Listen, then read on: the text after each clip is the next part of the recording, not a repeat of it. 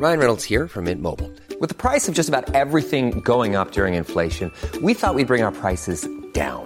So to help us, we brought in a reverse auctioneer, which is apparently a thing. Mint Mobile unlimited premium wireless. Ready to get 30, 30, bit to get 30, bit to get 20, 20, 20, bit to get 20, 20, bit to get 15, 15, 15, 15 just 15 bucks a month. So, Give it a try at mintmobile.com slash switch. $45 upfront for three months plus taxes and fees. Promo for new customers for limited time. Unlimited more than 40 gigabytes per month. Slows. Full terms at mintmobile.com.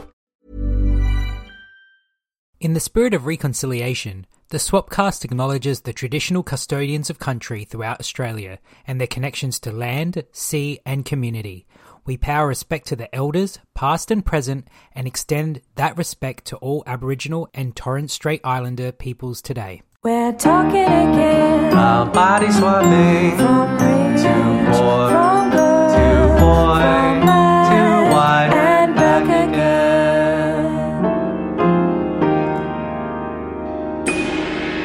Welcome to the Swapcast podcast, the world's only podcast dedicated to body swap movies. I'm your host, Paul Mitzi, and with me we have. Lucy Thomas. And Brendan Levi. in today's episode, we'll be breaking down the 1998 family comedy Jack Frost, starring Michael Keaton and Kelly Preston, where a father who can't keep his promises is killed in a car accident. One year later, he returns as a snowman who has the final chance to put things right with his son before he is gone forever.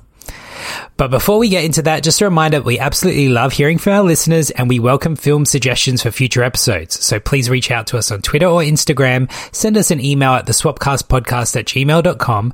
And if you want to support our show, reviewing us is the best way possible. So to say thank you, if we reach 100 star ratings on iTunes and Spotify, we will finally fulfill our fans' most common request to review Face, Off. Today we actually received an amazing listener iTunes review. And this was from Kylie, and I just want to read it out because um, I really loved it.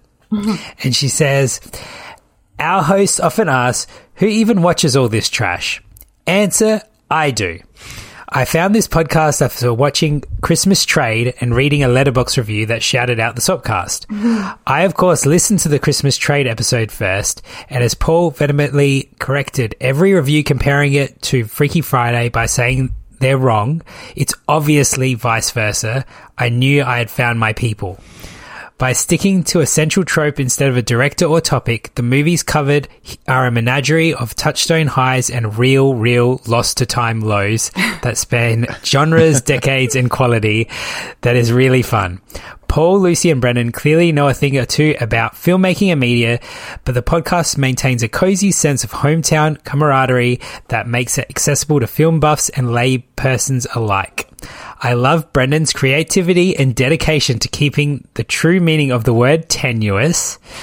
Lucy's character arc of starting out mentioning chances are nearly every episode to later not even remembering what it is on name alone is exemplary. um, hopeful proof that time heals all wounds. And Paul, the absolute champ and mastermind of it all, is the kind of movie friend I hope everyone finds someday. One that knows when and with whom to watch not only the good, but the bad and the good bad as well. I'm about two thirds of the way through jumping between picking specific movies and starting from the beginning in a memento like listening order or making holiday presents. And I'm having just a grand time. Thanks, Christmas Trade, for a true Christmas miracle. Also, holding Face Off off for ransom is diabolically genius. I love it. So, how lovely was that? so Thank you. lovely. I'm also wondering, Yeah. did I accidentally or like forget that I signed us up for one of those things where like people write reviews for you and like log in and give you clicks and do and like how can this be real? It's just too perfect. So thank Now- you so much. Yeah, I know. And not only did she write this amazing uh, iTunes review, then right after I saw that we got it, I checked the emails and she had written an amazing email on top of that. Now, I'm not going to read all of it, Wow. but I will say um, it's an amazing email. Uh, but as an attachment, she actually gave us this giant spreadsheet she's been making of all the things that body swaps appear in. And it's a list of like thousands of things.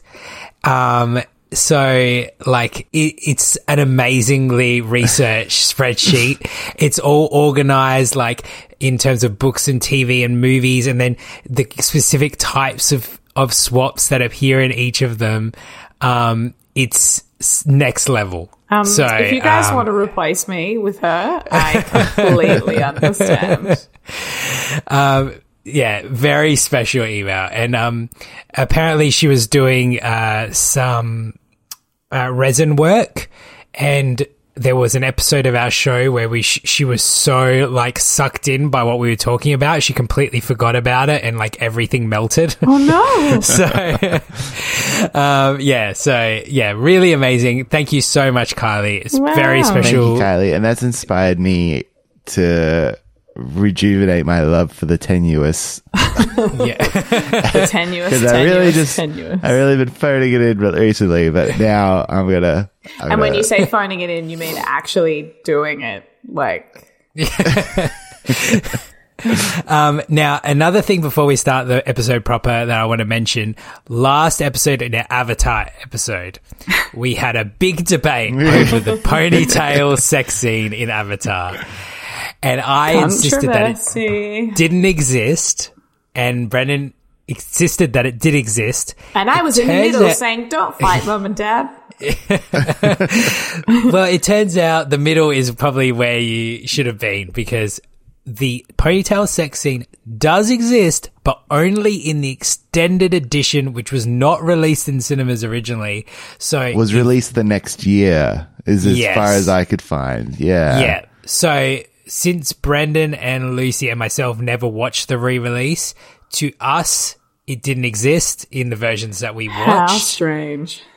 But I'm guessing, like, I feel like it did make the rounds on the internet when it finally did yeah. get I think I think culturally it became like like I know I can recall a Thirty Rock reference. Um, you know what I mean? Like that. It obviously was, you know, It just so- worked its way in there. Yeah, into the zeitgeist because everyone was like, "Holy shit!" yeah. Um, so yeah, don't have to send us angry emails if you are like listening to that episode thinking this is stupid. It does exist. Um, we know. I forgot to mention it's Christmas, everyone. Merry Christmas. Uh, oh wait, so- today? yeah. oh, sorry. so- uh, Merry Christmas. Yes, thank you. Um, so on to our Christmas movie, Jack Frost. Every year we watch a Christmas movie for the show, and every year we witness the absolute worst that straight to TV film production has to offer. Cheap sets, bad actors, depressing, undercooked scripts. But this year I gave you a film starring a giant movie star that was made for $85 million Yikes. and, rele- and released in cinemas all over the world. So my question is, did all that make any difference or is Jack Frost still a giant turd? Lucy. I mean, look, it wasn't the best, but it was definitely better than the other Christmas ones we watched, in my humble opinion. But I am Yeah. shocked at $85 million. Five million, yeah. Shocked. I don't know about you, Lucy, but like, so I watched, I actually watched it with Brendan last night, um, and we rented it off YouTube, and it was a very bad copy of the film that YouTube has on there. So I believe it was the it same made- one that I watched. Yes, Yeah. it makes it ve- difficult to know like how much of the crappiness was the fact that the transfer is so bad, or the the actual film is made so bad. But um, Like yeah, Well- like actual that that serial killer one that you were talking about, the other Jack Frost film. Yeah. that was like 4K restoration or something. Like yeah, they had done a is 4K like- restoration and put it for free on YouTube, and we had to pay three dollars to for see this it in shit full ass copy. Yeah, Yeah. and it was like, it didn't even fill the whole screen. It was like a little box in the middle of the screen. Yeah, I know. And I Um, had to watch the start of it on my phone. So it was like that big. It was Wow. like four centimeters. I wonder if that. I feel though, like, oh yeah, we'll we'll get into our thoughts of the film in a second. But I I wonder if watching it so small would have helped. be better. Yeah. Yeah, help the special effects in particular. Do you know, I couldn't. I had to. This is how much I have to multitask. Um, Yeah. I was blow drying my hair, and that's when I had to watch the movie yeah. Or start watching it. Um, and I couldn't use the iPad because uh, we got a robot vacuum cleaner, and Adrian had to program it to like map the house and. Oh, using the iPad. So I needed the iPad. That's why I couldn't use it. Yeah. Well, hopefully the robot vacuum cleaner will help you free Okay, time it's for more already swap movies. it's already Yeah. changed my life. Oh my god! it mops, it vacuums and mops. You understand this? I'm a busy, Yeah. pregnant, working mom. this is like changed my life. Brendan and I watched this together, and I think for like ninety-five of percent of the runtime, it was just silence in the room. Yeah, I bet. and like I was like struggling because Paul was right next to me, and I all I wanted to do was pick up my phone and do something else. Yeah. and I was like, Paul's gonna have a go at me, but I waited until Paul actually picked up his phone first. yeah, I actually ended up picking my phone up in bits, but also, but the, that was a like a something I was doing because I was struggling to stay awake, and I was like, maybe like the brightness of my phone in my eyes will wake me up a bit. Yeah, I had to, with 20 minutes to go, I had to go to sleep and then finish it while I was cooking dinner tonight. I was just like, e- even though it was 20 minutes and I really didn't have the time to watch it today, I could not keep going.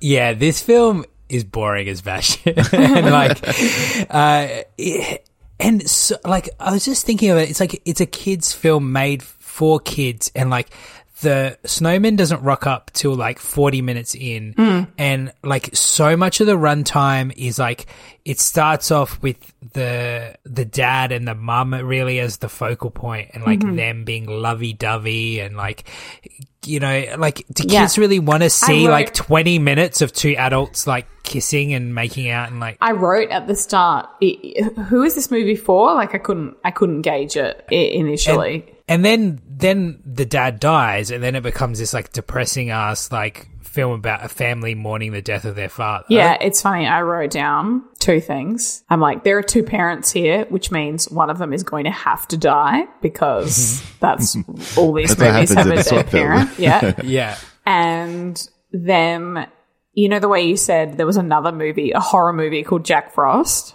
Yeah And you're like, but I'll spare us that. It's Christmas. Let's have something heartwarming or whatever. I was like, I'm fucking dead. There's a montage t- set to Landslide by Fleetwood Mac about the Yeah. dad dying. I was like, this is so depressing. We would have been better off. we would have been better off with the horror movie. Um, well, I got two things on that. When when landslide came up, I actually wrote in my notes like finally something of artistic integrity like in this film. but two, then after we watched this film, we watched uh, like we watched some of the horror movie version. And I am glad we didn't choose I that one think because there is some. even angrier. You would have like. I that think you sliding may door have. universe, Paul, Yeah, Paul would you be, like, may have quit the for your podcast. yeah, because there's stuff in that film, like watching it now, I'm like, okay, that's actually unacceptable, and we shouldn't be watching this film. Okay. so Yikes. Yeah, I don't Um, know what it is, but is there, did Martin Short do something where he plays Jack Frost in a Christmas movie? He was in um, Santa Claus three, playing San- uh, Jack Frost. Yeah. Um, and apparently that- it's completely cursed. Like it's totally, it's terrible, right? Yeah, the only only thing of merit in that whole film. Well, I haven't watched it, but I'm assuming the only thing of merit in that whole film is that Hilary Duff's Santa Claus Lane is on the soundtrack. But yeah, I just feel like it, Jack Frost is just doomed in all its forms then. and I guess like s- snowmen coming to life was cursed until Olaf came around. Yeah, um, there you go. A few years later. but yeah, this this film is just awful. Like on every level. I was hoping for something stupid, and I guess there is stupid stuff in this, but like I did have a couple of laughs at some of the janky special effects and the snow snowboarding Bully? sequence as Oh. well. Yeah, um, made was so like over long. It became it it became funny, but I I don't know. I was really hoping that this year I could give you guys a good Christmas movie to make up for all the terrible ones. Um, but yeah, this was not it. Speaking of, should you do the uh, 30 30 second plot summary? Sure. Let's see how much how awake I was during this. All right, ready, set, go. so there's a blues musician called Jack Frost, and he is uh, an absentee father because he's always touring. And then he goes on a tour, but decides to come back and crashes on the side of the road. And then um, he, before he dies, he gives his son a, a hum- magic harmonica. Then the, the son plays the harmonica and it brings him back to life as a snowman. They have some adventures, and then he has to go away. Um, the end. Well, there you go. Five, four, three, two, one. So, Um, like, can we? And I um, say uh, we had some adventures because I'm forgetting half of the shit that happened once he became a snowman. There was one hot day where he was melting. Ah, you're yeah, talking about that's the right. end of the film. Like, this film takes about a good hour to get started, and then when it gets going, you're like, oh, there's 20 minutes left. yeah, yeah. It, like, um, it's one of those rare bad movies where we paused it because Brendan had to um, do something, and we paused it, and there was only half an hour left, and it felt like there, like there would have been longer left. Usually, it's the other way around, but even though it was a slog, It did drag, It felt like- and then it w- it was they wrapped it up really quick. I, I agree. Yeah. I had to stop it for something, and I was like, "Oh my god, twenty minutes, yes!" And then I was like, "How the hell are they going to do this?" And they were like, "Quick, just race to the end." But can we can we unpack first uh, the start of of that plot summary? Uh, the Jack Frost band, like this this this band is so. First of all, the how ridiculous that the character's name is literally Jack Frost. The hmm. family is Yeah. the Frosts, and they called their son Jack. But like his band's name's Jack Frost, and then they're singing like a Christmas song about Jack Frost, and like we're supposed to, bel and it's it's very much like a bunch of dads got together and put together like a. Yeah, and there's like a record executive in the audience being like, "People are going crazy for this. We need to sign these guys straight away." It's like it's a few days till Christmas. Like these guys will have no appeal in two minutes. Like I, I am struggling Yeah. to believe that uh that Yeah, that's the every ba- reaction uh, a record exec would have. every member of that band is like the antithesis to sex appeal. like the Hey, that nerdiest, guy was in the daddiest. full. That guy was in the full Monty. I'm not counting, counting Michael Keaton, Mark Addy. Like, I guess, you know, whatever. But the other people in the band look like they literally wandered off the street. And, like, this music was awful. Um, apparently Michael Keaton wrote two of the songs that the band I can believe that. Formed. no, don't just the Keaton. Mm. And the record executive that's in the audience that wants to sign him has the most hideous sideburns I've ever seen in my entire life. Yeah, you life. wouldn't trust that guy, would you? You'd be like, Yeah. this guy likes our band? I don't know.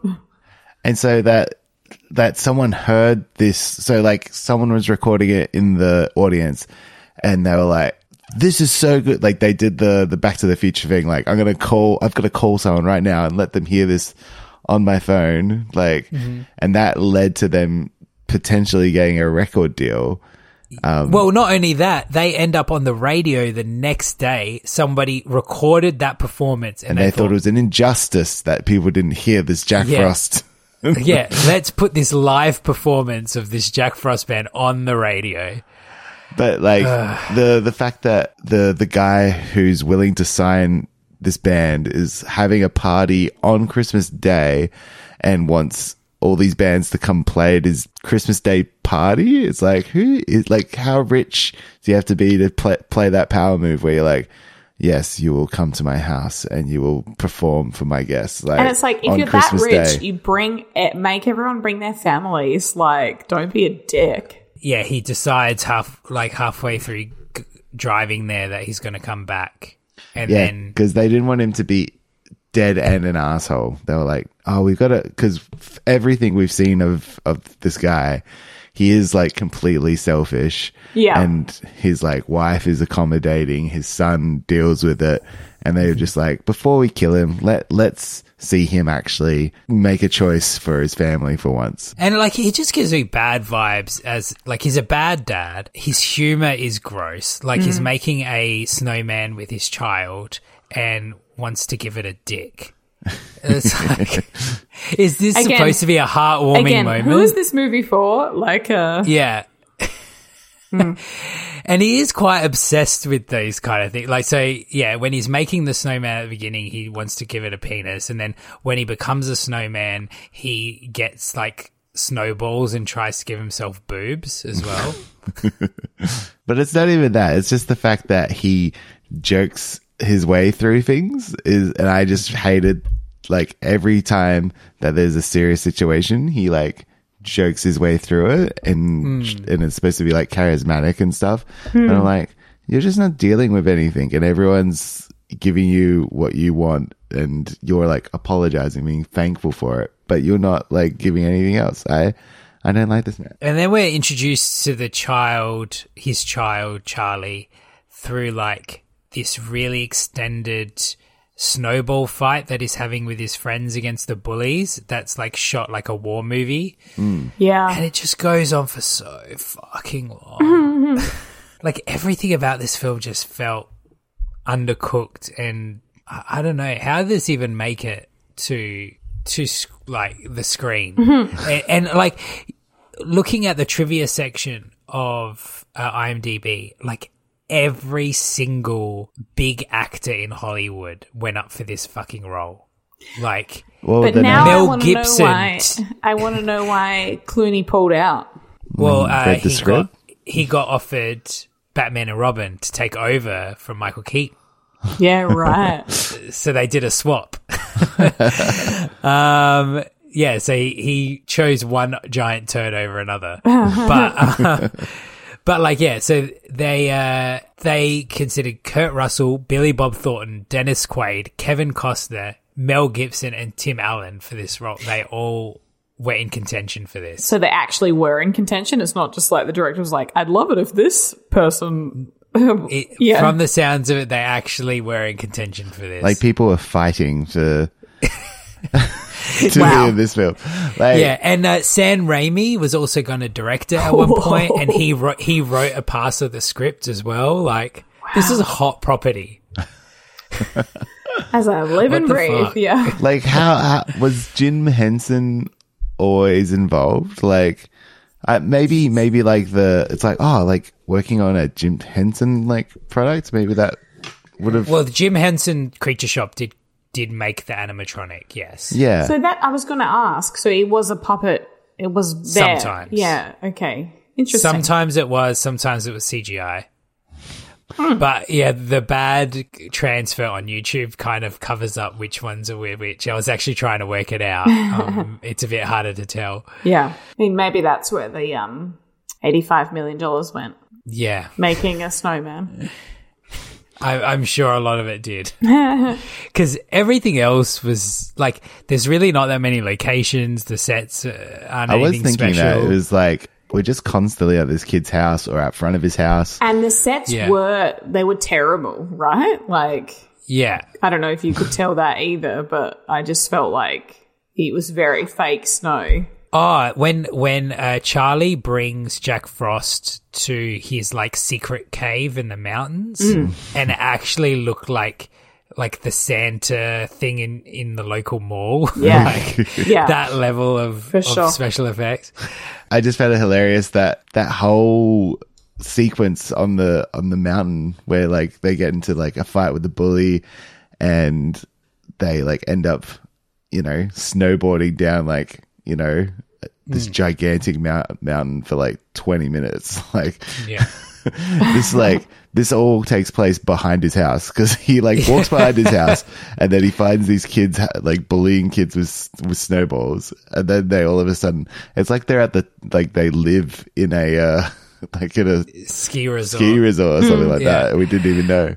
But the best thing about that scene was the use of the song "Hey Now Now" by Swirl 360, um, which was a uh, 90s classic. Also appeared in the film um, "I Know What You Did Last Summer" as well. I'm going to say as well, they put a Hanson Christmas song in this movie, and I love that album. It made me it made me very happy. They also put like all of the Mr. Show like uh cast into the into the sh- show somehow into the movie. Yeah, was that good or depressing to see people you love doing something awful? It was just a like it was just like a oh, oh something The that I gangs are all actually here. enjoy. Yeah. It was more Um, perplexing than anything. It's like how is this connected to Mr. Show and why did all these people agree to be involved? I don't know what Mr. Show is. So who were all the people that were who were- who were they? Because when you know when he was flicking channels on the TV, I was like, yeah, was that David Cross's voice? Yeah, yeah, because that that's was Mr. Show. that was a segment from Mr. Show. Okay. Yeah. And then um the weatherman and there was like people in the audience, the truck driver, they're all Isn't like that funny? a part of that crew. there must yeah. be some like friendship crossover there or something. The director directed a whole bunch of Mr. Show. There you go. and How the weird. director the director actually like i was looking it up and he's done like so much good stuff like Okay. pretty much every tv show you've ever loved he's done an episode of it How about Yeah. that? I can't believe I got that David Cross voice. That was like 10 seconds, and you know, obviously you If don't that, see his yeah. face, and I, I can't believe I picked that. I'm sorry. I'm We amazing. should watch the sketch instead of this movie. does it involve body swaps Um, no. fortunately we can't so how did we feel about this as a body swap do you think it really dealt with what it would be like to be a human that's suddenly become a snowman I mean, how far down that rabbit hole do you go? I don't know. I mean, Like- kind of, maybe. I don't know. Like I wasn't sure. Did he have super winter powers? Like he could. It's it seemed like he could throw snowballs really expertly. Like he had some sort of Yeah, he could over. spin his arms really fast to throw snowballs. But they were just Yeah. little And- twigs. Makes no sense. Yeah, and he could also reshape his body at will. yeah, Um, and he could walk even though he had no legs. so like a lot of these things, I don't think snowmen can do. I don't think snowmen could do anything really. So yeah, I really don't think it's a, a true uh, representation of the snowman experience. He should have just been like stuck there, not being able to say anything, and just watching his family live. yeah, like diving bell and the butterfly. Oh my god. Um, do you guys think that it and looks? just realizing the like the, the pain that he's caused them and stuff. And all we Yeah. can do is watch from the front of the house through we the just see a single tear run down his. Um, do you guys think concept. it did look like um, Clooney? Because you know the way you said it looked like. I Yeah. made this. How do you make a snowman look I like made anyone? this. Really? I made this. Can, we'll put it on the um. We'll put it on the Instagram. I did a side by side. What do you think? Yeah, I can see it. I can see it. Because I didn't, Apparently, I didn't think when I was watching the movie, I was like, nah, not at all. And then I made this, and I was like, maybe. But the apparently Jim Henson's workshop they uh, looked at his facial movements, so the robotic facial movements were modeled from Clooney's facial movements. The way his mouth and eyes and eyebrows move were Clooney esque. I don't know. And then they couldn't afford to change the snowman, so that's what they had to because they stick with. they spent 85 um, million 84, 84 million. then they had to pay Keaton, and that was that was it. But uh, when when he becomes a snowman and he realizes that he is a snowman, the first thing he gets upset about is the fact that he doesn't have a penis anymore. Would that be your number one concern that you've become a fucking snowman? like that's where your mind goes immediately. You know, Well, yeah, fucking I- men. I- you know, Well, once again, like uh, I feel, I feel as if though the the experience, like you know, like your mind switches bodies, and so like I feel like that aspect of like my, I, I'm trying to say like my connection with my penis isn't. I, f- I feel like Paul's face is frozen. He's trying to figure out what the fuck I'm saying. What I'm saying We both are, is my like if if I was in another body, um, Uh-huh. and it didn't have a penis and it didn't have organs and chemicals pumping to my brain that doesn't exist because I'm also a snowman. Like my my like my frustration with my lack of of organs wouldn't be there. I feel like That's you was just like this is swap movies. You've like boiled it down. You know, this is the whole big thing. this is the whole reason the podcast exists. Yeah, like, do you think he has, like, how is, Organs? yeah, how is the snowman functioning? He Like, can't because It's like just he like ripped his head off and he yeah, rips it's his just bottom off magic and that Yeah. you can't put. But they did eat, didn't they? Didn't the snowman like eat frozen food or something? Yeah, yeah, he did, he did feed, the sun fed the snowman. But did he actually feed him, or was he just about to do it? He said he was hungry. Yeah, he said Yeah. he was hungry. So, yeah, to experience hunger, you must have, like, intestines and all those things. So, I Yeah. don't know.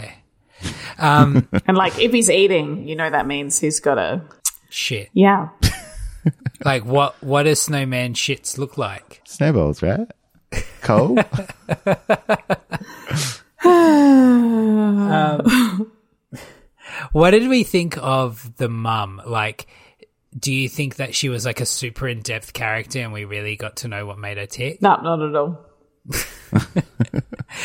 Like, in terms of like 90s movies, underwritten female leads, this one is pretty fucking dreadful. And I love that it's like, yeah, really underwritten. Like, there's no way this kid would be having so much alone time. Like, he's just lost his dad. He's quite young. Like, this kid's just like running around town by himself. Like, the mum doesn't really know where he is or blah, blah, blah. You know what I mean? I'm just like, Yeah. that mum would be way more present. Yeah. Um, Brendan and I probably had the biggest laugh of the film. There's a sequence where um, the snowman he's gone missing or whatever, and then the kid goes to see his mum at work, and he's like, "The snowman, it's dad," and she's like, "No, your father is dead," and like.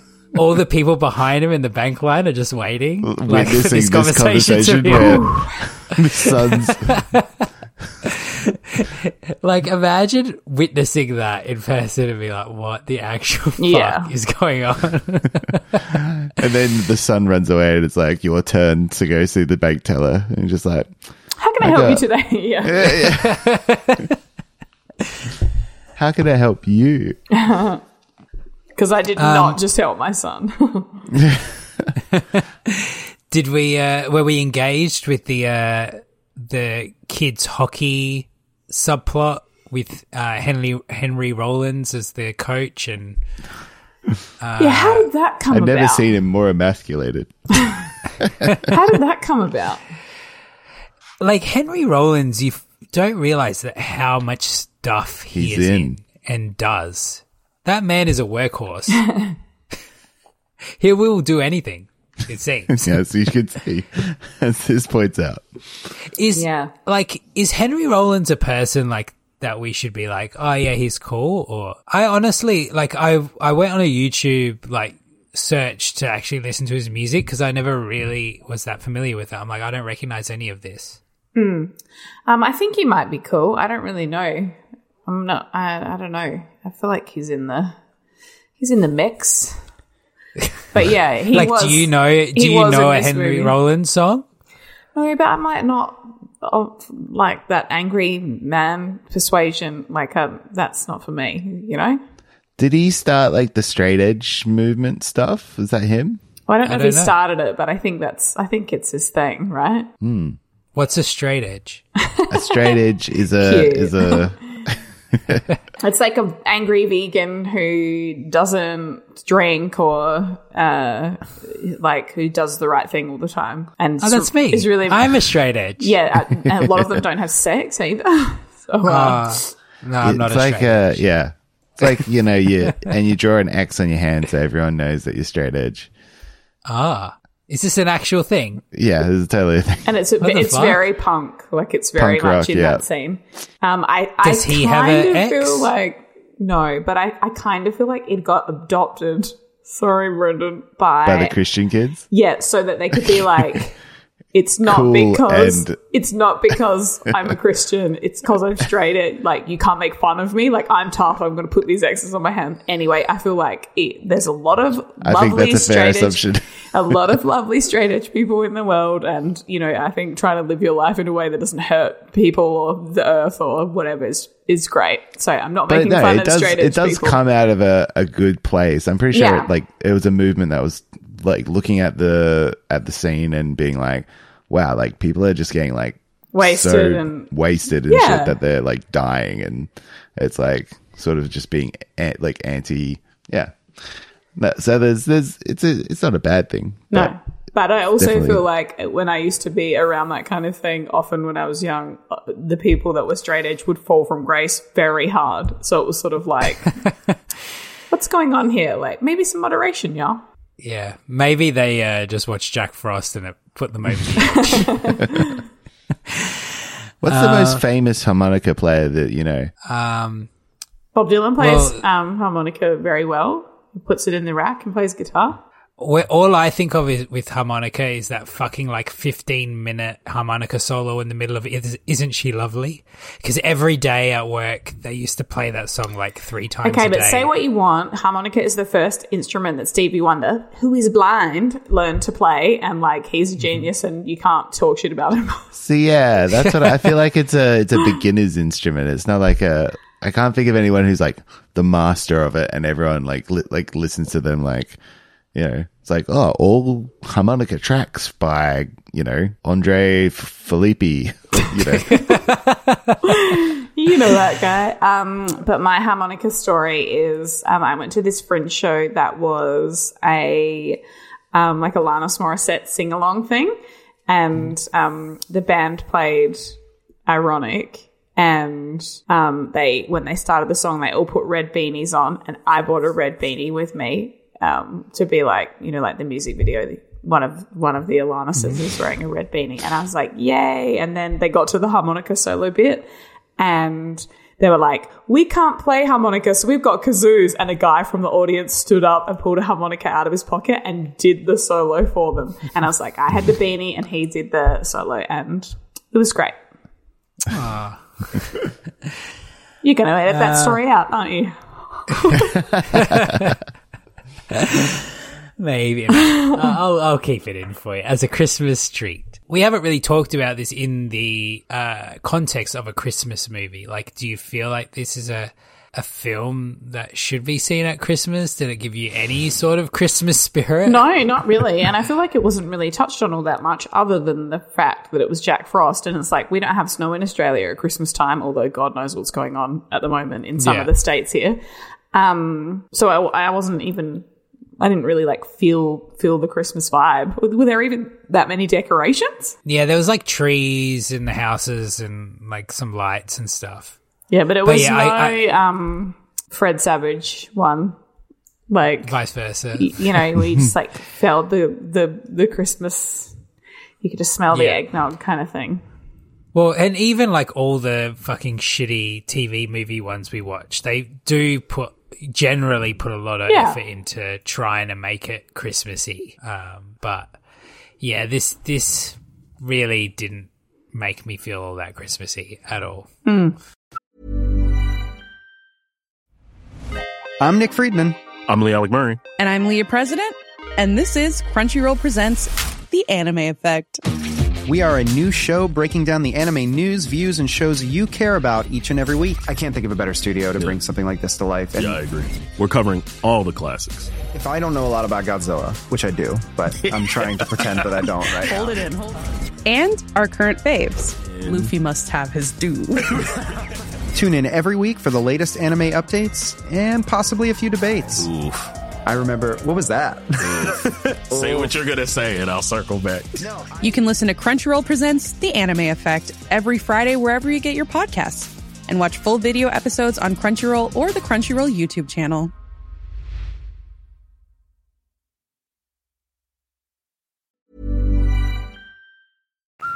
Quit following me.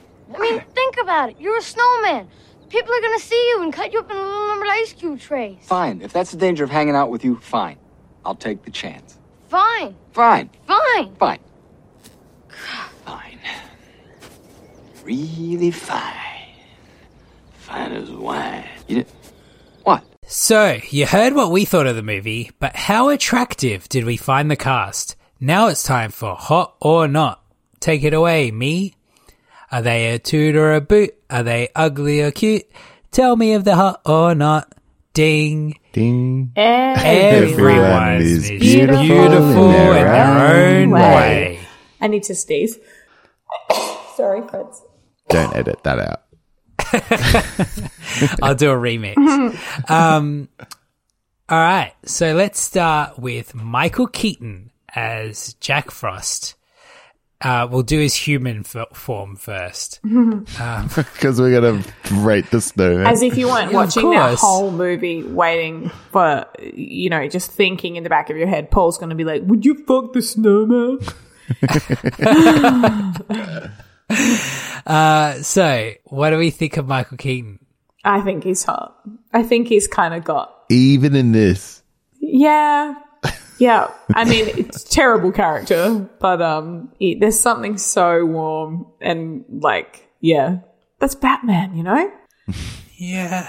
like I would say he's the least sexy Batman out of all of them. No, Batman, he can get it. thank you to Mr. West. Adam West? Yeah. Yeah, I would I would fuck Adam West over Michael Keaton. oh wow. Um, There's just something I really like the timbre of his voice. Just like there's something about him. I think he's a great actor. Yeah, and I, I love like that he's really coming into it. You know what I mean? Like I feel like he's really Mm. like every role he picks these days is not Jack Frost. You know, like he just Yeah. makes you know. Um, what was the thing that kind of lau- re- relaunched him? The Birdman. Birdman. Yeah. Yeah. I don't know. I think he, there's some actors that, like, I just, I, I look at him from when he was like in his 20s until now, and I don't think he's had one phase where I thought, oh, well, that's the hot Michael Keaton. I just don't find him attractive at all. What about the multiplicity phase? No, because he had like disgusting curly mullets and stuff. Like he, he just had a lot of bad phases. I, I just, yeah, I'm just not feeling. it. I'm sorry, Lucy, but Mm. I'm just not. I'm not feeling the Keaton. It's all the more I know that's Keaton for me. controversial. Brendan, do you do you think he's an attractive man? Uh, in this film, it's like is that like blonde hair with like bl- like brown facial hair and Hmm. like playing harmonica, wearing like that terrible hat. Like no, no, Yeah. no. Oh, I forgot about the hat. Ugh, awful. um, so once he transforms into the snowman, um, are we finding him attractive? No, but I think that's more of a reflection of Clooney than it is anything else. Yeah, they they could have done more work to make the snowman sexy. How do you think you can make like? Because it has to look like it was made by a child. So how do you get a sexy snowman? Do you think that snowman looked like it was made by a child? Because I don't think it did. Uh, it, well, it would have like in your mind. I'm assuming like he like I don't know, gr- like puts snow arms, buff snow arms on it, and gives it abs and shit. Like I don't know. I don't work for Jim Henson's workshop, but I believe in their skill level that they could have made a fuckable snowman. We've seen crazier stuff. Um, but yeah, I'm going to give them both like a nod. those hot Ninja Turtles. Uh, okay, Kelly Preston, R.I.P. Um, as Gabby Frost. Um, hot or not? I'm sorry, Oh, what? she passed Is away. Yeah, what? She passed away two years ago, unfortunately. What happened? Really sad. Um, cancer. Oh my god, it's Yeah. awful. Yeah. Oh, she's a total Betty. She's beautiful. Yeah. Yeah. I. It's one of those performances where you just want to grab the person and pull them out of the movie, and like you don't belong here. Yeah, Uh, this is the bad place. yeah. Yeah, Um. Does she have like? Did she?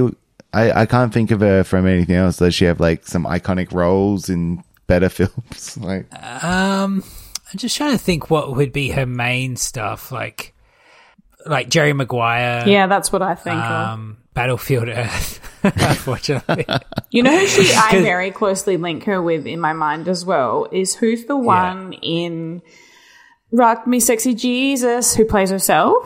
uh, for everyone listening at home, that was from Hamlet 2. Who's the one Brendan, you've got a Major Jones Uh, for her. Who's the one? um, El- uh, Elisabeth Shue. Yeah. Elizabeth I, Shue. I, I, I connect them in I my do mind. get Elisabeth Shue Yeah. vibes, yeah. yeah. And and Uh, the uh, teacher from um, that other thing we watched. Sure. What's the Uh, Canadian one where like the the the late I can't remember the name of these dumb movies. Um, We- Canadian body swap. yeah, we did it like f- I'm gonna That, say with a Alan month Thicke ago. in it? That one? Yeah, yeah. Okay, yeah. I know who you're talking Uh, And you about. thought your parents were weird? no, no, no, No. You know how with, with Alan Thicke has been in two? Why can't I remember the name? Oh, yeah. uh, 13 going on 30. Yes, yeah. Yes, Oh, 14, 14 going on going 30. 14 going on 30.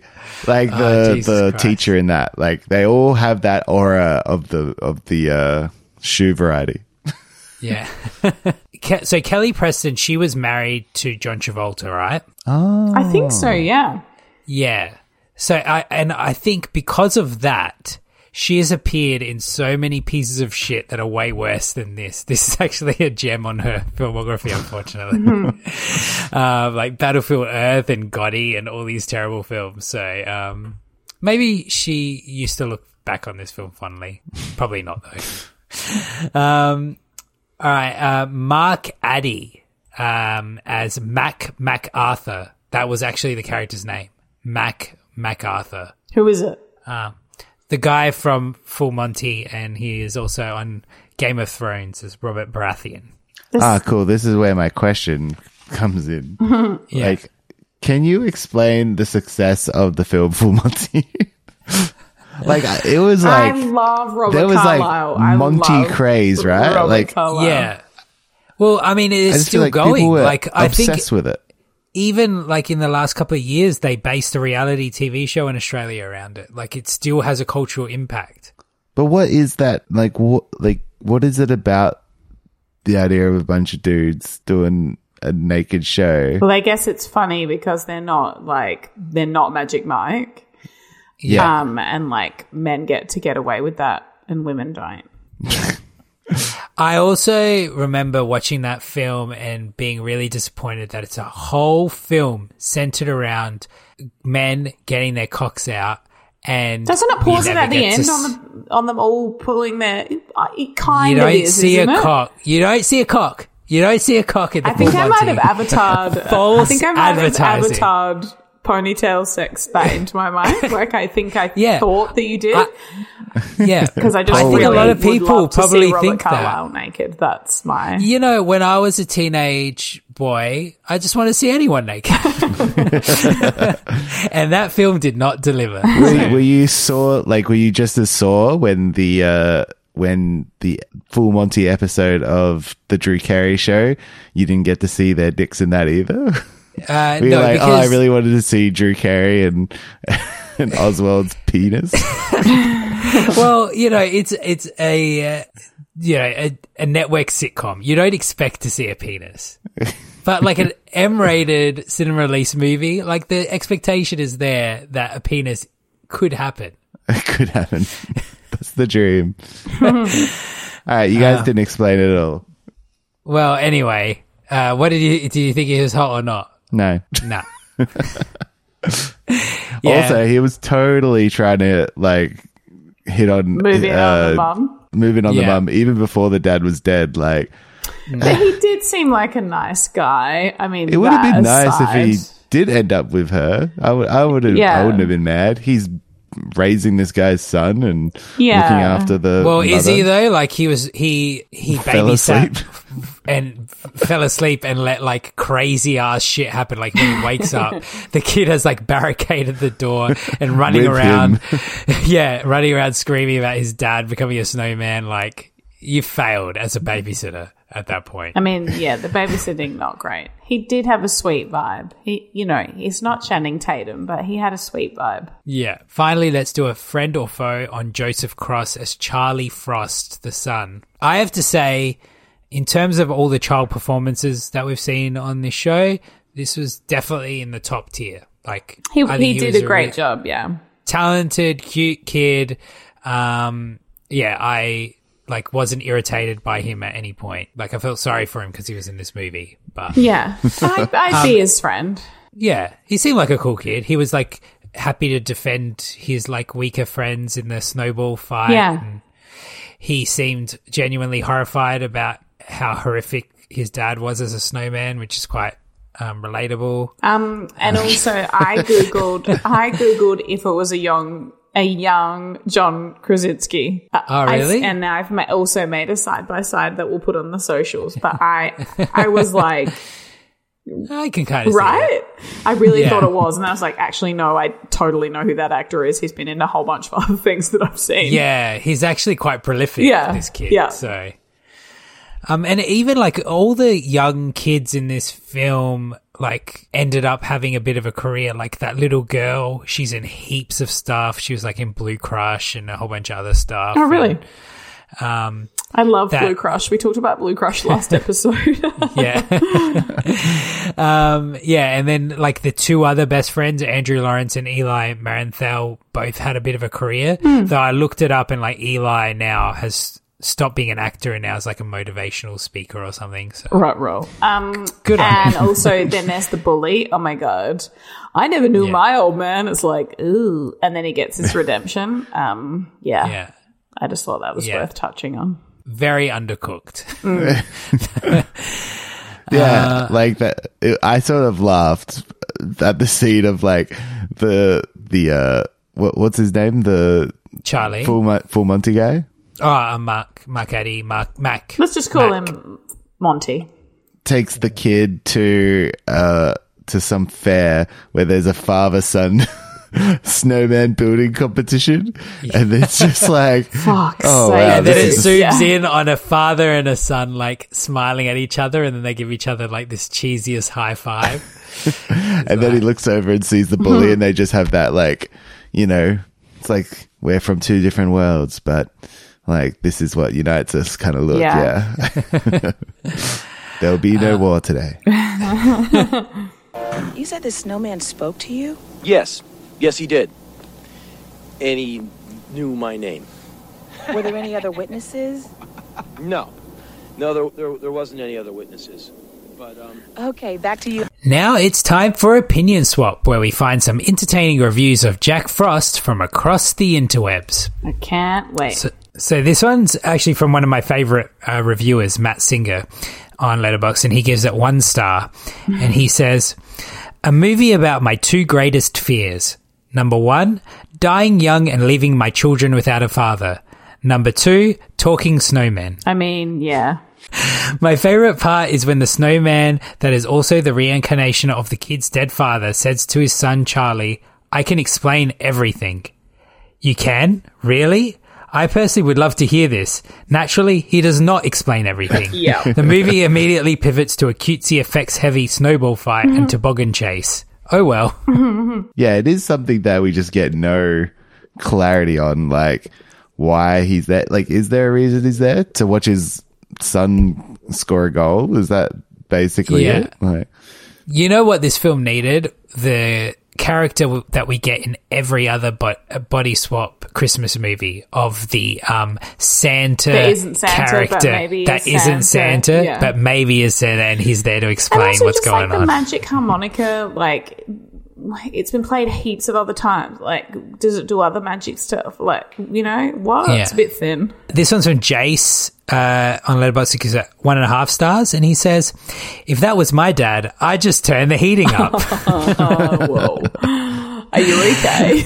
like how does he know like it's time to go like could he have just stayed around for as long as he I wanted know, right? because it seemed like it was sort of his decision in the end. It's like, all right, it's time Yeah. to go. Yeah, I'm outie.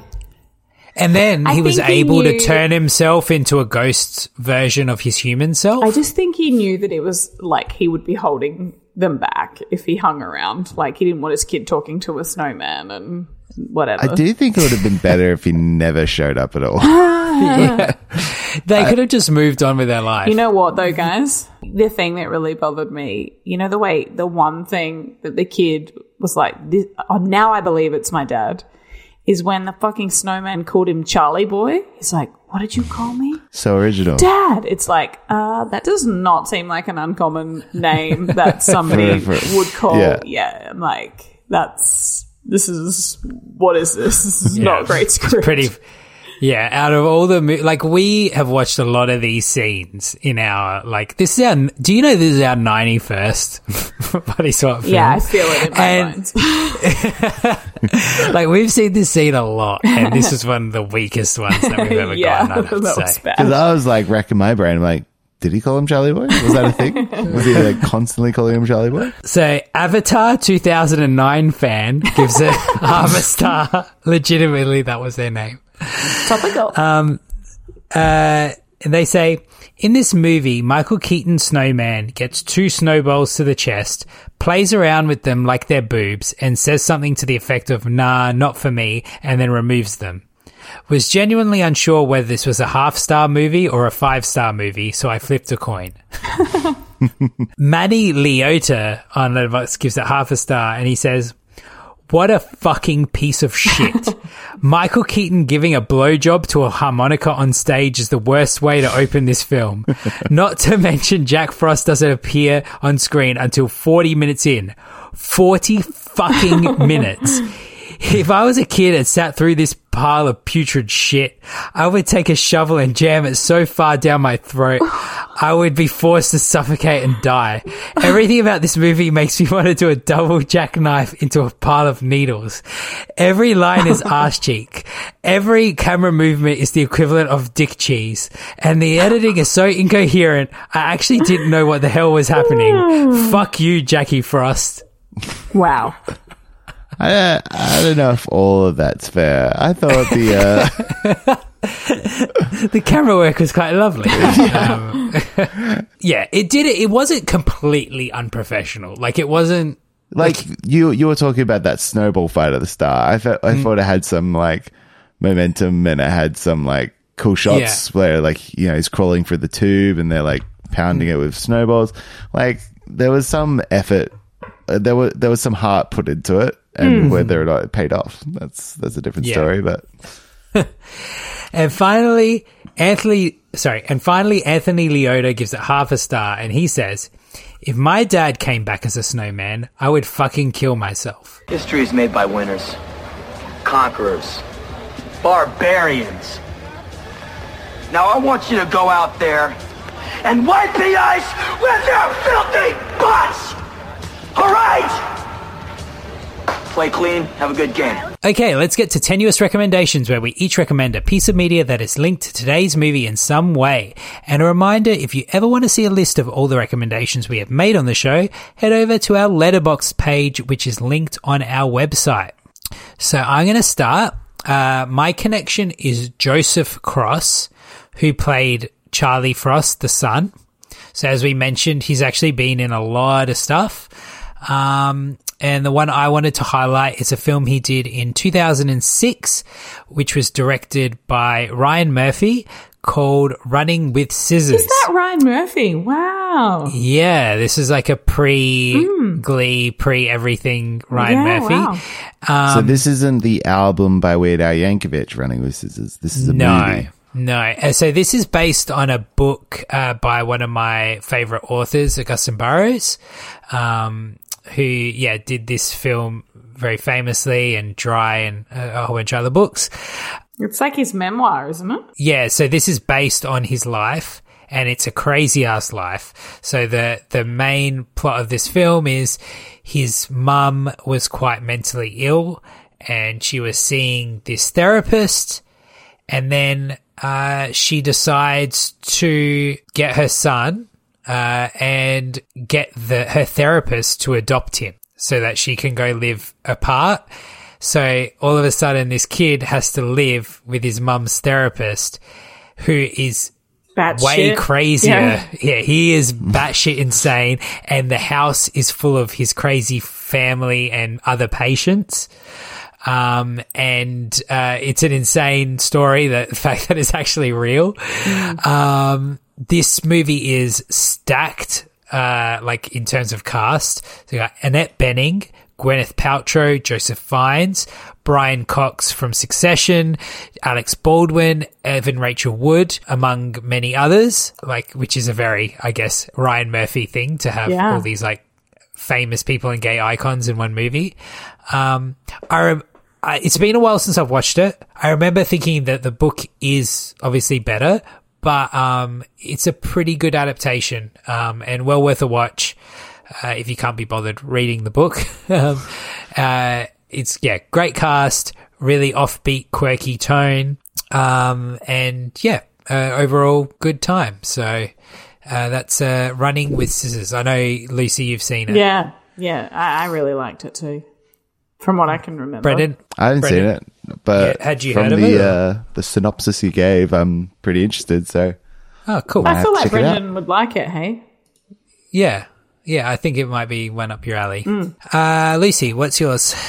Okay, so I'm doing my connection is Michael Keaton, and I'm doing a TV show I watched recently called Dopesick. Did either of you watch this one? I heard about it, but I didn't watch it. Um, so it covers the opioid crisis in America. It's very heavy, but it's like based on a lot of real people and real events. And, um, yeah, it just covers the like insanely immoral, um, behavior of the Sackler family who invented, uh, and distributed Oxycontin. And then just all the morally corrupt um, actions of companies like Purdue Pharma. Um, and it sort of centers itself in a small mining town where there's lots of people with bad injuries and chronic pain. And um, Michael Keaton plays the the local doctor who's just like lovely, and everyone in the town knows him. And it's the kind he's the kind of guy who like you know birthed babies, and then like 20 years later he's still treating the same patients and um and his character has a car accident and um gets prescribed oxycontin for his pain. And he's been prescribing to other people as well. And you know like it's marketed as a safe drug and this is all real and it like completely ruined and ravaged america. Um and it ends up like he gets addicted and it ruins his life and um Yeah. there's a whole big court case and all this stuff. Like it's it's very heavy but um it's so well done. And Michael Keaton and a few other people just put a really real kind of like human face, not human face, but just a real face on like that that crisis and and drug addiction and how you know you kind of reserve that like that's for like seedy people and like bad people and it was like Yeah. this guy was the nicest guy in the world and a drug that uh, that he got legally prescribed and took as as he was supposed to be you know taking it as medicine um and it completely rewired his brain and and like he had to to try he has to try and claw his way out of it um there's other um good people in the cast um So Rosario Dawson. yes, she it, right? plays like a DEA, FBI kind of person. Um, and Peter Sarsgaard. And then I wrote down her name. She's not super familiar to me, but she's another character she plays. She gets injured at work and she gets prescribed this drug. Her name's Kaitlyn Dever. Um, Oh, yeah. and she's amazing in it. And I think her and Michael Keaton um, got nominated and maybe won Emmys and um, yeah, and she was in that. Uh, I don't know if I recommended it on the show, but I definitely recommended it uh, to you guys to watch the Rosaline, the the rom com that just came out. Uh, She's a main character. Oh, okay. Um, yeah, she's definitely one to watch. Yeah. Um, I think she's having a moment I, at the moment. I saw her in that TV show called um, Unbelievable, which is another Yeah. true story um, that she's amazing in as well. Um, Yeah, and it's just the Sackler family are evil, and this is an important TV show, like a tough watch, but an important watch. And Michael Keaton's just so good in it. Like I said, he just really like he's. It's just such a genuine performance of somebody like their life just completely unraveling. Nice. Yeah. Um, cool. And that one's on Disney Plus in Australia. yeah, weirdly. So, uh, so Brendan, what's yours? Uh, My, so usually you might find me scrounging for an idea because I've Yeah. done my homework. Um, but this one actually like immediately came to mind while we're watching this film. Yeah. Um, and so the film I'm recommending is The King of Staten Island, uh, the Judd Apatow directed and David, uh, my sorry, Pete my Davidson boyfriend uh, written. yeah. Yeah. uh, starring.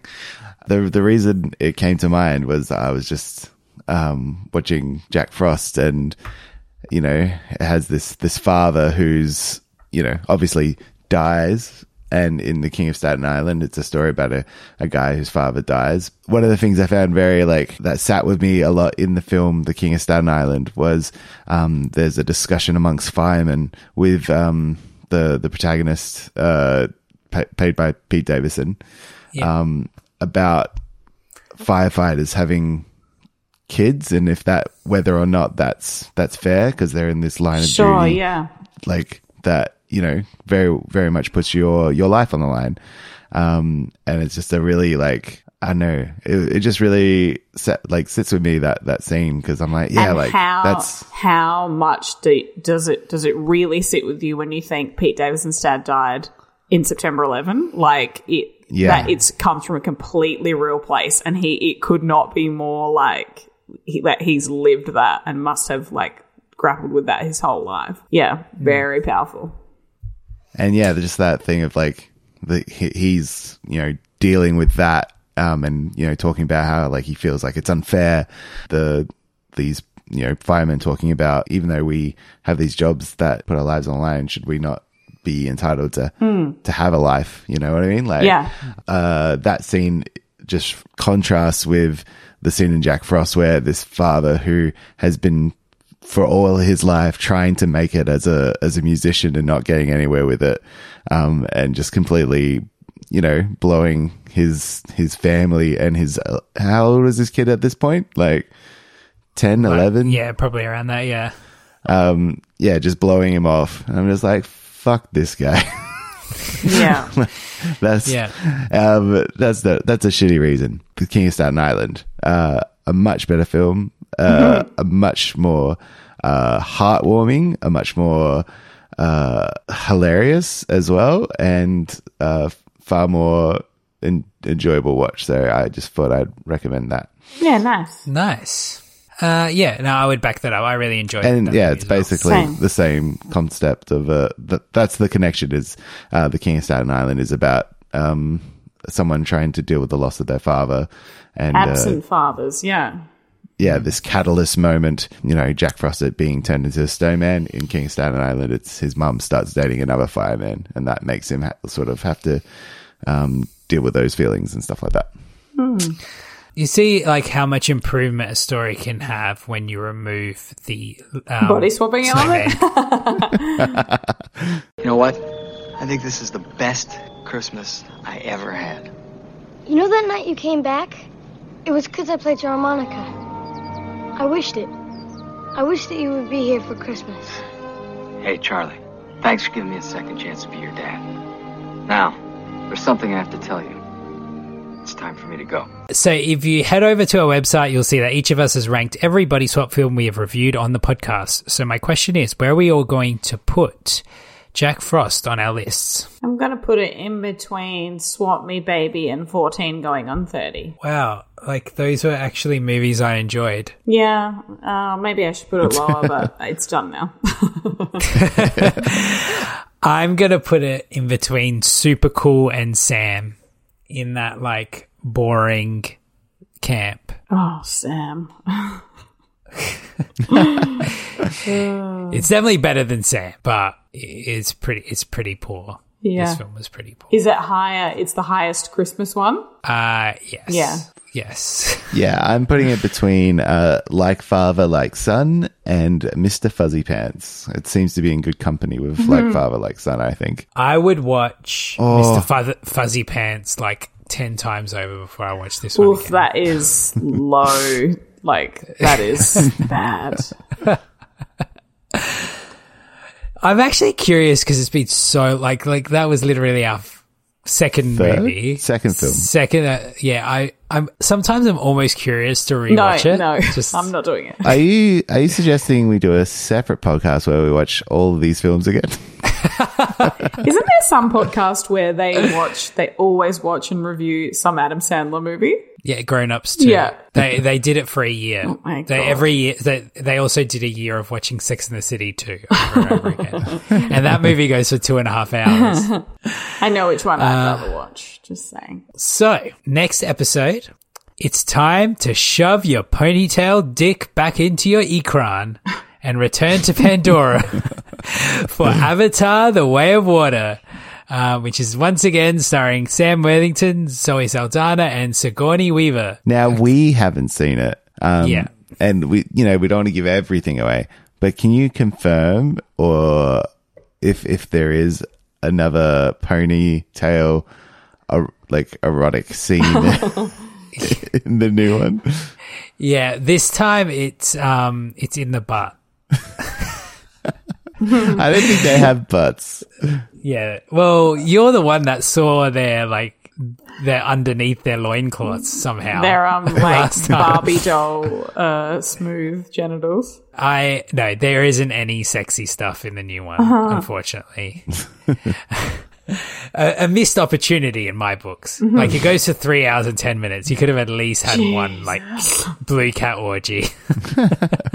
yeah, Brod uh, from the Hunting Seasons podcast is going to be joining us for that one. So um, look forward to that. So yeah, look forward to that one. Um, so everybody get out to the cinema so you know what we're talking about by the next episode. so just want to say thank you to our listeners. Uh, we really appreciate uh, everybody's uh, emails and uh, iTunes reviews and messages on Instagram. Um, it's really lovely to not be podcasting into a void and knowing people are actually listening to us. Uh, it's really appreciated. Um, and yeah, I just really want to say thank you to Lucy and Brendan for joining me on this crazy podcast every fortnight to talk about awful swap movies. it's very much appreciated.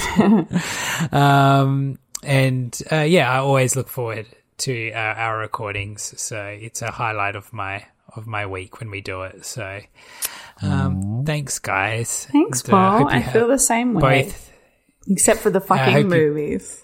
Except for watching the film part. yeah. uh, but yeah, I hope you both have like an amazing Christmas and New Year's. You too. Um, and uh, yes, uh, we'll see everybody again next year. Cool. So, Merry Christmas. Merry And in the meantime, if you want to give us a present, review us on iTunes or Spotify. And make us And a then send- beautiful spreadsheet with thousands of Yes. um, and uh, yeah, Santa will gift you with the gift of not being a piece of shit on the ground DPW. All right. Thanks, guys. See you later. Bye. Bye. Merry Christmas. The Swapcast podcast is recorded in Adelaide, Australia. It's hosted by Paul Mitzi and edited by Brendan Levi and Paul Mitzi. Our theme song was written and performed by Jon Marco of Too Creative, featuring Lucy Thomas, and recorded at Brown Town Studios. Our music bumpers were created by Reggie Parker. Contact him on parkerregmusic at gmail.com. Thanks for listening.